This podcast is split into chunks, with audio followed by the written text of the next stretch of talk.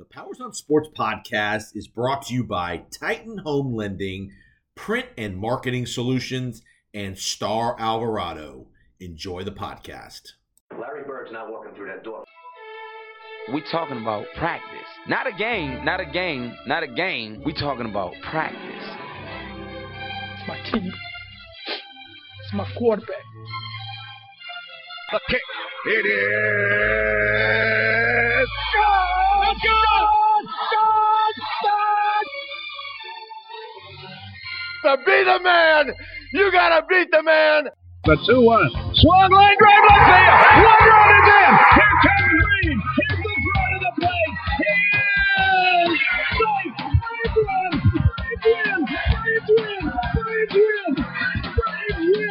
This is the Powers on Sports podcast. Well, the Hollywood actors are on strike. The Hollywood writers are on strike. But we here at the Powers on Sports podcast, we're never on strike. We're here for you. Welcome into another episode uh, uh, as we hit the midpoint of July, heading towards the uh, August 1st trade deadline. NFL training camps are beginning this week, college football media days throughout the country, SEC, ACC, and company are this week. Lots of people talking football, lots of people talking MLB trade deadline. We had a classic Wimbledon final. We got Messi making his debut. Lots of stuff going on in the sports world as we finally get to some football, real football practices and such beginning all over the country in your favorite NFL town. I'm your host, Jason. Appreciate you finding us. Remember, if you haven't already done so, hit that subscribe button on your favorite podcast platform.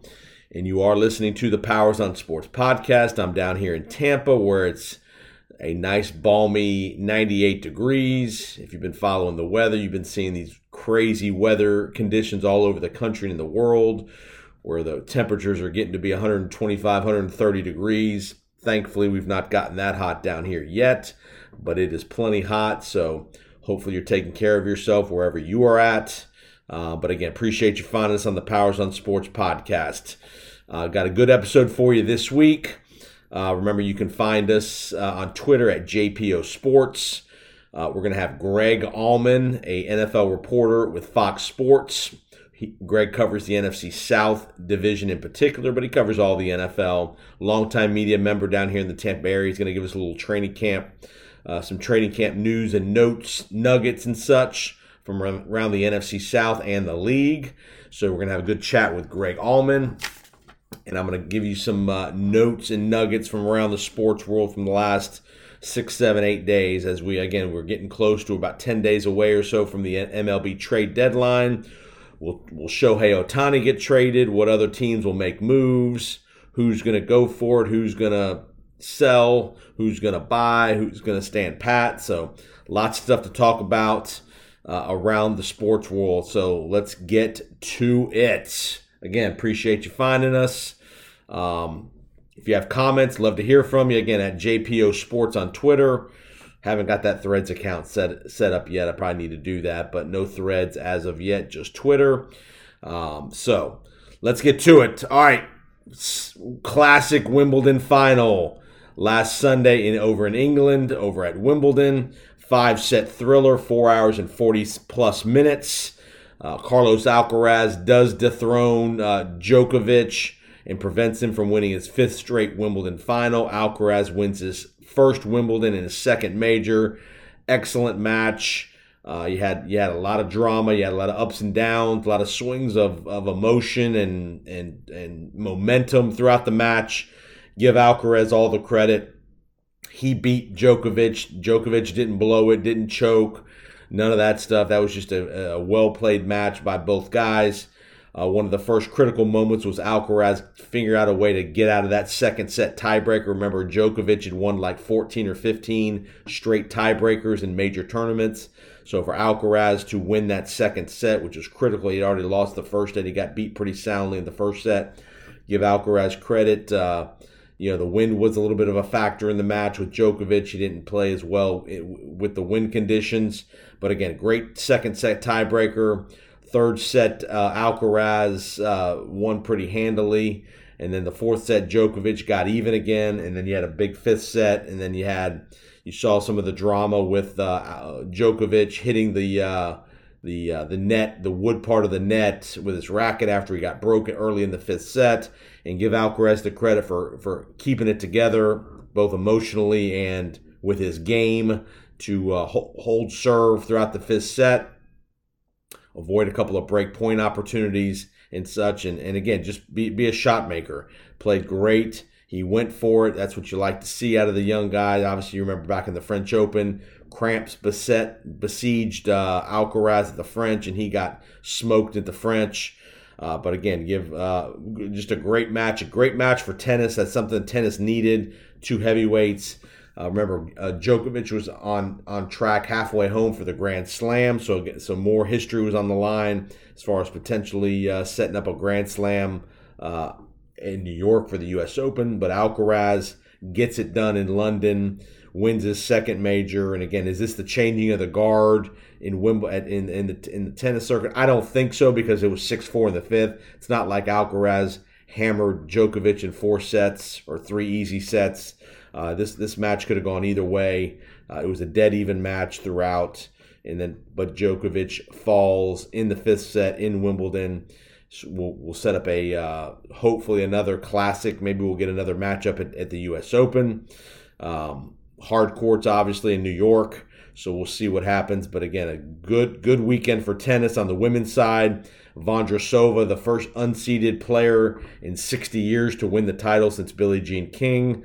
So a nice job by Vondrousova beating Ons Jabeur, the, the first African, uh, kind of the African. She's from Tunisia, I believe. She's trying to be. She was trying to become the first uh, African player to win a major. It's her second straight Wimbledon final loss. And again, uh, you know, Jabeur had her moments in the match. She she she didn't play well early in the match, and then she did play well late first set, going into the second set. But give Vondr- Vondrousova the credit, the lefty. She uh, she got it done. Won her first major championship again as an unseeded player. Some famous unseeded players that have won at Wimbledon. If you remember back in the day, Boris Becker. Um, you obviously have uh, Vondrousova, but again, uh, good. Congrats to Vondrousova for winning her first for first major championship. Uh, Swiatek uh, didn't get it done. The women's game is kind of in flux right now. There's not a absolute dominant player. Uh, there, there, there's a, there's a handful of people that you hope that can be good players. Remember, remember Noah Osaka, Naomi Osaka. She's still uh, on maternity leave uh, with having a child and all that stuff. So um, the women's the women's tour, if anything, needs a little jolt of something because uh, with when with Serena leaving, there really isn't a there really isn't a villain or a star player that everybody's going after. Just a lot of good players. Um, so you're, you're gonna have a lot of these majors where there's different people winning these majors. So, but again, good for the men's game to have Alcaraz, who everybody sees as the as the coming star. The, the you're probably not you no more Federer. Uh, Nadal's on the back end. He might have a year left at best. Uh, but Djokovic probably has another 18 months to two years of, of good play in him. So you'll probably see uh, that that that will be the the the, the main uh, storyline moving forward the next year or so. Be Alcaraz and Djokovic. See if Sinner can rise his game up. See if Rune can can step up, and we'll see if somebody else can can make this a uh, more than a two person race here in these major championships. So, all right, staying over over in Europe, let's uh, stay there. The Open Championships this week is underway. Is going to be underway on starting Thursday. They're playing at Royal Liverpool Hoylake. McIlroy's the defending champion. The last time they played at Hoylake in 2014. Uh, obviously, that's the last time he's won a major title. So um, we'll see if he can get back on track and get get in the winner's circle again. Again, McIlroy did win the Scottish Open over the weekend, played really well on Sunday to birdie the last two holes to win. So McIlroy's the favorite. Again, these are all these British Opens are always and these Open Championships are always tough because you never know what the weather conditions are going to be. Typically, this is where you'll see guys come out of nowhere to contend. Uh, a lot of European guys are in the tour in, in the tournament. Obviously, you're going to have the live guys still in the tournament again. But again, McIlroy, Rahm, Koepka, those kind of guys who can play well in the wind, who can who can handle the ball flight situation when you have the the, the, the ever changing weather conditions. So again, the Open Championship, Royal Liverpool, uh, Hoylake is where that will be happening. So you can check that. I believe that's going to be on NBC and Peacock. I believe those are the the, the venues where you can watch that stuff. Um, I heard a nugget that Nick Faldo's coming out of retirement to do some broadcasting this week as well for the Open Championships. We'll see how that goes and such. So Open Championship, last major of the year, and then they'll get they'll gear up to the FedEx uh, finale as we move uh, through the, the end of the summer and into the fall. We'll wrap up with the FedEx Cup and such. So last major of the year, Open Championship, Royal Liverpool. So McIlroy defending champion. Uh, I can't even remember who won the tournament last year. I know Cam Smith won a couple of years ago. I don't know who won last year. Um, dang it, I should know that, but I don't. Um, all right, soccer. A couple soccer note, note notes and nuggets. Uh, Lionel Messi, if you saw, he made his uh, introductory press conference in Miami over the weekend uh, in the rain down in Miami. sounds like he's going to debut for Inter, Inter Miami FC on Friday of this week. They've got a game at home game this on Friday. Sounds like he's going to make his debut then. Women's World Cup starts this weekend. Remember, the World Cup, Women's World Cup is being held over in New Zealand and Australia. Uh, the women start their play Friday night. All that coverage can be watched on Fox. So again, we'll see what happens with the the women are trying to three-peat the World Cup. They're two-time defending champions. This will be the last tournament for uh, Megan Rapinoe. So we'll see how that uh, unfolds over the next uh, several weeks over in Australia, New Zealand. And did you see the story about Bayern Munich? Most of the teams are starting their uh, their their off their uh, training camps are underway for their uh, domestic league seasons. All, you're going to see a lot of European teams, Germany, Italy, England, Premier League. You're going to see a lot of those teams playing friendlies over here in the states in the next several weeks. How about Bayern Munich playing a ninth division German team in an exhibition and they won 27 to nothing? Yeah, you heard that right. 27 to nothing over a ninth division German team. First of all, what is Bayern Munich doing playing a ninth division German team?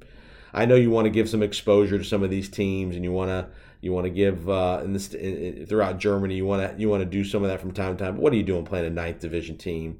Play a second, third, fourth division team, something like that. But you got no business playing a ninth division team scoring 27 goals in a game. Are you kidding me?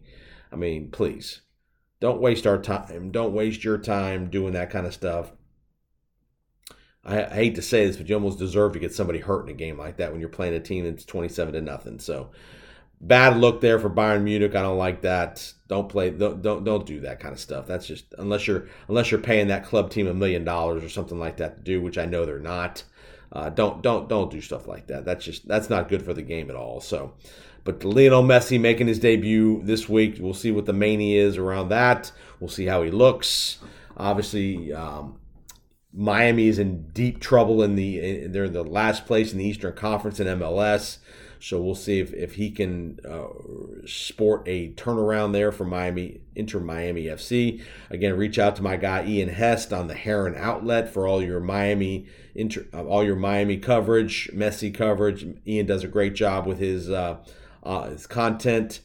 The Heron Outlet, the Heron Outlet. Check it out down there in Miami with all things Messi and Inter Miami FC. So.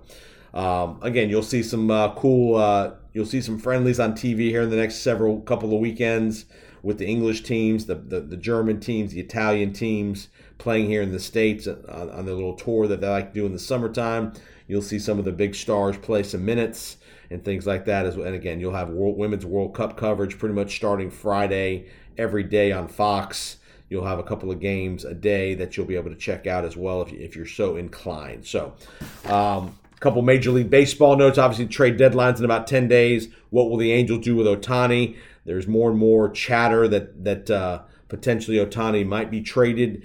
It will depend, I think, where the Angels are about a week from now, whether they really seriously uh, entertain any thoughts of trading him. If they're within three or four games, they won't trade him of a wild card spot. But if they fall to seven or eight games out, um, then you probably will seriously see more opportunity potential for him to be traded. The teams that everybody's talking about him potentially traded to the Yankees, the Dodgers, the Rangers, and the wild card team, which I've been talking about here on this podcast and other places.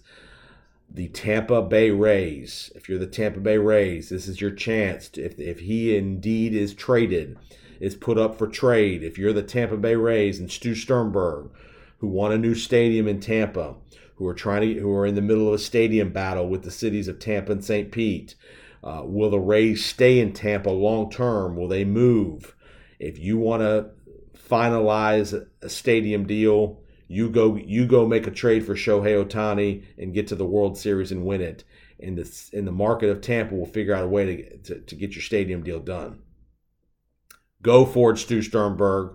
You've never gone for it before as far as truly going for it at the trade deadline. You've made some small moves over the years. Again, the Rays are always competitive. I get it. They're in the playoffs a lot, but being in the playoffs and being a serious contender to win the whole thing are different, different, different arguments.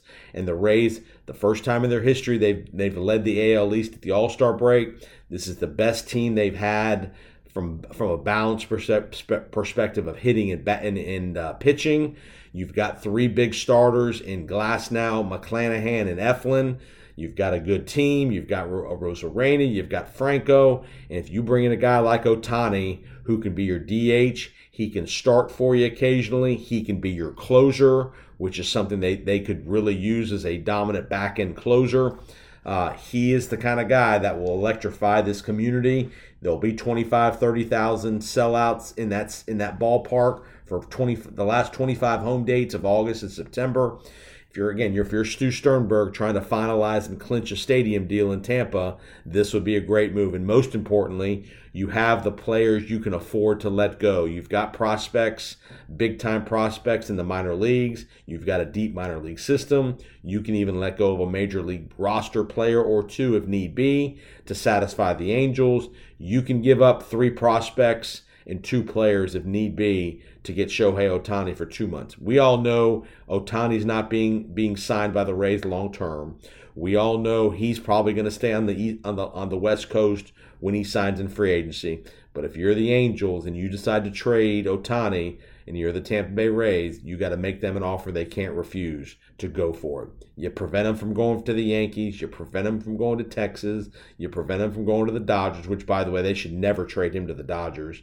You would be crazy to trade your if you're going to trade him, you cannot trade him to the Dodgers if you're the Angels. I don't care what the offer is. You can't trade him 30 miles down the road and watch him play 30, 30 40 miles down the road in Los Angeles for the Dodgers for the last two months of the year. You can't do that if you're the uh, Angels. But the Tampa Bay Rays, to me, are the wild card here. Um, to make a big run at Ohtani. and again, it would be it would electrify this community.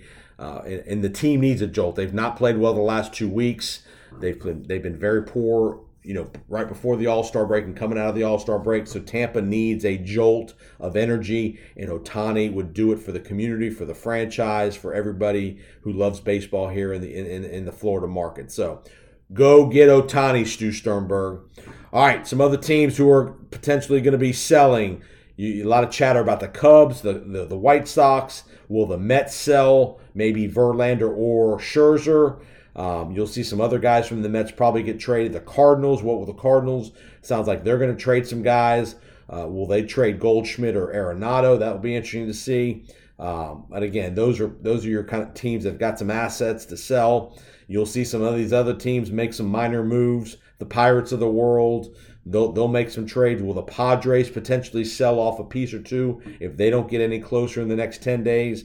And the, the active teams looking to buy are going to be the Dodgers, the Rays, the Texas Rangers, Cincinnati Reds, maybe even a Milwaukee, maybe even a Minnesota Twins will, will try to get somebody. Uh, will Cleveland, the Indians, make a move? Who knows? But again, you're going to see a lot of activity here as we get closer to July 31st who will be the first team to make the first big move. That will be interesting to see. So keep your uh, keep your phones on uh, alerts on because you're going to see some trades here starting pretty soon with some of these teams. And again, where will Ohtani go if he's even made available to trade? So Uh, you cannot, if you're the Angels. I know, I know, there's an argument to be made, but if, if you're out of it in 10 days, you got to trade Ohtani. You got to get four or five pros- people that can potentially play for you in a year or so down the road.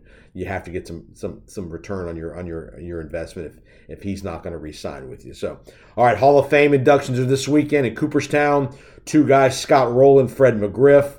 Remember, Fred McGriff's had to wait a long, long time to get in. McGriff is a Tampa kid from from Jefferson High School here in Tampa. Long time guy. I've seen I see Fred out in the community a bunch.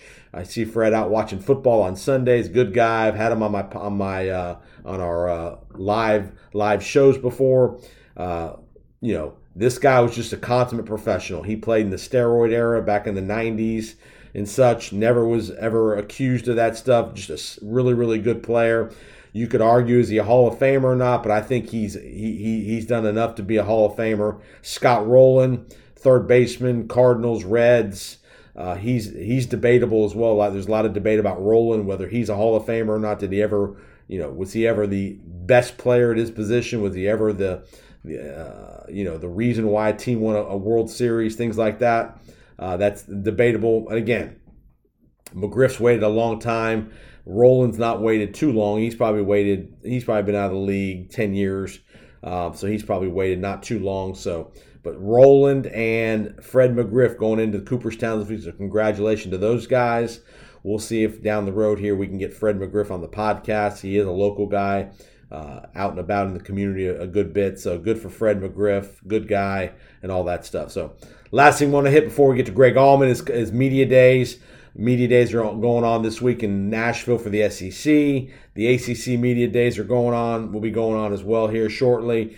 Um, the Twitter talk is is on. All the people talking. Big 12 media days are going on. Lawsuits are being filed at Northwestern by players against the university, against Pat Fitzgerald for the hazing incident. So that's going to be an ongoing situation to pay attention to. The defensive coordinator has been named the interim coach. So that'll that'll be a short term deal. That'll be a four month deal before they go and, and clean house and fire and, and bring it, bring in a new coach probably around Thanksgiving. So that that that's just the start of that. So that'll be a uh, tough situation up at Northwestern this football season. Remember, the baseball coach got run out of Northwestern a couple of days after Fitzgerald did for his bullying allegations. There was all kind of tox- toxicity in the baseball program for the last year or so, and he got run. So a uh, lot of lot of uh, lawyers getting paid some cash up in Evanston, Illinois, at Northwestern here in the in the coming weeks and months. So uh, be interesting to see what the uh, the lawsuits uh, get get worked out and how those things play out. You have already seen one of the big players at Northwestern, one of the big recruits, has, has already entered the transfer portal. He'll be leaving, so don't be surprised if some other guys leave here in the next couple of days because football training camps start first of August for most everybody at the college level. So you got another about another two weeks before all that gets officially going. So uh, there's your sports roundup for the week. Again, we got Greg Auman coming up here in just a couple of minutes. We're going to take a quick break and get with Greg Auman, give you a little training camp uh, uh, preview around the NFL and such. Greg, again, his, Greg's covering of, of, training camps, what a reporter's looking to do during training camp, things like that. So stick around. We'll be back in just a minute or so. Going to take a quick break, and we'll be back with Greg Auman from Fox Sports talking all things NFL training camp. See you in a minute. And now a word from Titan Home Lending are you in the market to purchase your first time home, relocate to the state of Florida, or just purchase that second home or investment property? Well, if so, Titan Home Lending can help you get financing for that new home purchase. Reach out to Jason Powers 205 790 1404 and I can help you get pre approved in less than one day. A pre approval is critical in order to make that offer on your home. You want to know how much of a home you can make an offer on, and getting a pre approval will allow you to do that. From an FHA, VA, conventional loan, jumbo loan, bank statement loans, there are numerous loan options out there to help you get into your house of your dreams. You can also renovate. You can do a renovation loan, which will allow you to make home improvements and finance the costs into the loan. So reach out to Titan Home Lending anywhere in the state of Florida for your next home purchase. 205 790 1404. Now, a word from our partners at Print and Marketing Solutions, as well as Star Alvarado, our realtor here on the podcast. If you have any buying and selling needs anywhere in the Bay Area, reach out to Star Alvarado, 813 538 9572. She can help you on the selling side or the buying side of any real estate transaction here in the Tampa Bay area. From St. Pete to Tampa to Wesley Chapel and anywhere in between, reach out to Star Alvarado, 813 538 9572. And Print and Marketing Solutions, my guy Todd Tedesco, 813 498 2887. Todd's located on the corner of Linebaugh and Gunn Highway over in Carrollwood. Todd can help you with all of your print and supply needs corporate events, golf tournaments, signs and banners, marketing pieces, color copies, anything in between. Todd is your print and marketing specialist. Again, print and marketing s- specialist, Todd Tedesco, 813 498 2887. All right, welcome back, Powers on Sports podcast. Well, we are finally here that time of year, NFL training camps. We've gotten through the draft, OTAs, mini camp. Now we are finally here. The fellas back are back on campus starting this week. Handful of teams report this week, and the vast majority of the NFL will report uh, at some point early next week to start their official training camps. And no better person to talk NFL training camps in NFC South and Greg Auman, longtime NFL reporter. He's now covering the NFL for Fox Sports. He's a longtime uh, member of the Tampa Bay sports media down here, but now he's covering uh, more than just the Tampa Bay market. So, welcome in, Greg. Hey, thanks for having me. Hope you're doing well. I'm doing well. I appreciate it. Uh, first question What's the best and worst part about covering training camps for a guy like you that does it on a kind of daily basis? Yeah, it's. I mean, the best part is is that you have something to actually write about. I mean, the second half of summer, post draft, post free agency, is just a lot of storylines and practices don't mean a whole lot. And, this is really the start of things that matter. And uh, you get through a couple weeks of practices, you have preseason games, and then it starts really in earnest. So no, the most exciting part is just having things. The idea that every day there's something big that could happen. There's something real to write about. Uh, that's the cool part. You you kind of you enjoy the downtime, but I think from a professional standpoint, you- you're ready for things to happen. Um, that that's probably the best part. Worst part, I'm in Florida, in Tampa, so it's good and hot. Um, the Bucs have a pretty good setup where we're we're well covered if we want to in terms of having uh shade, which always helps. Right. Um, I got a big old floppy bucket hat that keeps me from getting quite as burnt as I could be. Um, and the Bucs go early, which is nice too. I can't say how cool it is to have 8:30, 9:30 practices where uh, before it really, really gets hot, you're back inside and and kind of get your reporting done early in the day, which is nice too. How do you handle now that you've got kind of got a more than just the Bucs to cover? How do you manage your time as far as getting video interviews, stuff like that from the other teams that you cover? Yeah, it's a challenge and it's something I'm still kind of figuring out. I'm still basically in my first year through the job covering the entire division, and it's it's hard to cover teams when you're not in the city they're in, um, just because you're not as present, you're not there, you're not, um, you don't have that recognition factor you have with players and coaches when you're in the locker room every day. So, just trying to get to the other teams as much as I can. Um, preseason is good for that. I think the Falcons have a game on a Sunday where it can get Atlanta's nice. You can fly up to Atlanta for like eighty dollars round trip. Right. Uh, another deal that I think the Saints have another game that's just a, a day separate from the rest of the the division where I'll get to New Orleans. Um, I think that's the Rams, maybe no, the Chiefs, maybe I think they go there. So Right. um, just trying to get to these cities. Um, it's like I, I was going to try and get to Carolina for the first day of their training camp. I'm not sure if I'll do that or not, but um, you just want to get you know in person time with these players, with these coaches, um, and then you know still mapping out where you're going to be each week, what the most compelling uh, game to cover is. Um, you know, last year with Brady, I think it made it easy to kind of default to the Bucs and everything they did, uh, unless you had a more compelling game somewhere else. So now it's probably a little less that case. Um. I'm still mapping things out in the second half of the season because we don't know who's going to be good, who's going to be bad. But um, Sure. it's neat to to try and kind of get some coverage of everybody, uh, but allow yourself the flexibility to kind of ride the hot hand when a team gets going. For sure, for sure. Interesting division, the NFC South. You got four brand new starting quarterback situations all over the division. I, I, that's probably the only division in football that can say that that there's going to be four brand new starters. You got three of the four head coaches that you could make the arguments kind of on the hot seat a little bit, other than maybe Frank Reich in Carolina. Everybody else has kind of got some expectation and some wonder can they do the job or not.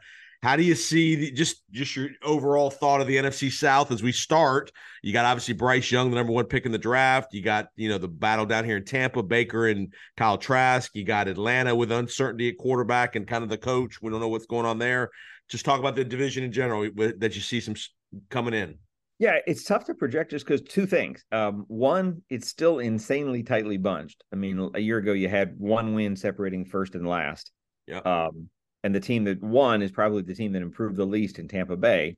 And then there's so much that's new, like you said. Um, basically, four new quarterbacks. I mean, the, the dean of the division is Desmond Ridder, who has four career starts. Everybody right. else is pretty much brand new.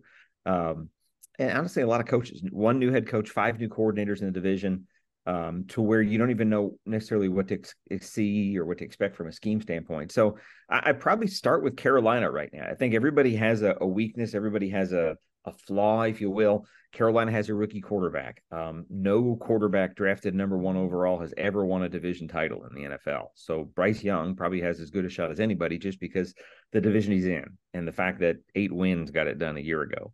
Um, New Orleans, you know, did so well to get Derek Carr and bring him in, to bring in Jamaal Williams, to probably weather a difficult spring of free agency better than I thought they would. Right. Um, their defense is getting old. Um, they need guys like Cam Jordan and Demario Davis and Tyrann Mathieu to not act their age, um, to to kind of continue right. to play um, at a level that guys their age don't normally play. But it's something Mike done, Thomas to stay well. healthy. A guy like Mike Thomas to actually get oh, on the field. And get Michael Thomas healthy. There's there's lots of offensive weapons they can have if, if Kamara isn't suspended that long. There, there's lots of, of what ifs yep. on offense for that team. Um, you know, you look at Atlanta, and again, a big question mark at quarterback is we don't really know what Desmond Ridder is going to be, but you probably have the number one run game in the NFL. You have a, a much improved defense, probably five or six new starters there. Mm-hmm. Uh, but again, Art Smith's probably on the on the bubble. On the, I mean, if he doesn't exceed that seven and ten mark right. this year, he might be in trouble. Uh, Tampa Bay again lost so much not just Brady, but a lot of other veteran types. I, I think uh, 11 of their 13 oldest players from last year are gone. So they'll be a much younger team, a much less experienced team. Um, but I also feel like Tampa Bay has a chance to kind of flip the script. And that last year, expectations were so high. Right. And even though they won the division, they really fell short of those um, in losing in the first round of the playoffs with Tom Brady as your quarterback. And now I feel like, you know, there's very little expectations around this team to where if Baker Mayfield can click and get back to his best self, um, it would be really easy for this Bucs team to exceed expectations now. So all four teams, I, I, wouldn't pick any one to be two games above the rest. I think it's going to come down to the end, and it's just going to come down to who can win their division games in the last two three weeks of the season. Do you anticipate this being a nine win division winner? The winner of the division is probably nine and eight. If it's, I mean, ten and seven wins. I mean, all, all it takes yeah. is, you know, I mean, if you you sweep one division opponent, right? I mean, this this is a, a league, a division this year where they're going to face the AFC South, so you get chances are you're getting Anthony Richardson. Chances are you're getting, uh, you know, C.J. Stroud. Right. You know, we don't know how long Tennessee's going to stick with Tannehill. You could have a young quarterback there too. Right. Uh, everybody in this this division plays Jordan Love. Green Bay could be a ten win team, or they could be a six win team. We really don't know how they'll be in the right. post Rodgers era. So. Um, it, it seems to me that the teams that can handle the young quarterbacks that are all over these schedules are probably the ones that are in best shape to win the division. Give me a couple of breakout players, just some, maybe not the star guys, but give me a couple, two or three breakout players in the division that you could really see making a big jump here uh, in 2023.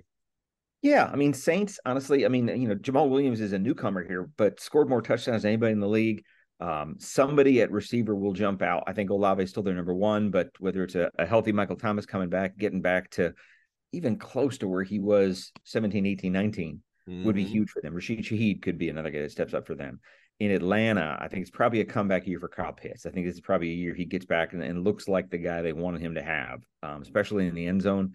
Uh, for him to have three touchdowns in two years is, is crazy. crazy but if, yeah. if, he's healthy, uh, if he has the weapons around him with Drake London and, and Bijan Robinson now, uh, Tyler Allgeier, um, he's a guy that could really have a big step forward there. Carolina, Um, I don't know who Carolina jumps out with. I mean, Mingo is their second round pick is a guy that could really step up. I think a lot of the attention is on uh, the veteran guys they brought in in terms Mm-hmm. of uh, you know bringing in older guys, but guys that have really played well in this league. He's a guy that could step up even as a three and really do well there.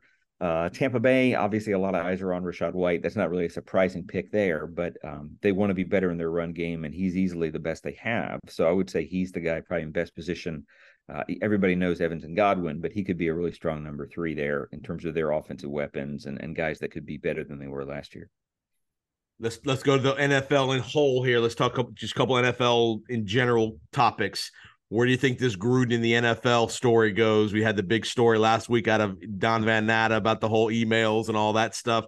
What do you think is the what is the next step in this process with Gruden in the NFL?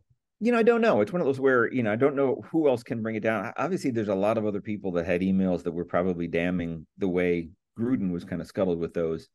But we're never going to see them all. It's one of those where they were whoever got these out to us was probably pretty careful with with who was exposed by them. You know, Daniel Snyder's going to be gone. That takes care of one big part of this. I don't know whether it's one of those where once the sale's complete and he's gone, it's it's out of sight, out of mind, or whether people are still going back and forth about that. You know, Gruden's in a tough spot in that he is not that far removed from a hundred million dollar contract, um, Right. and needs to find somebody in some position that gives him a first step back.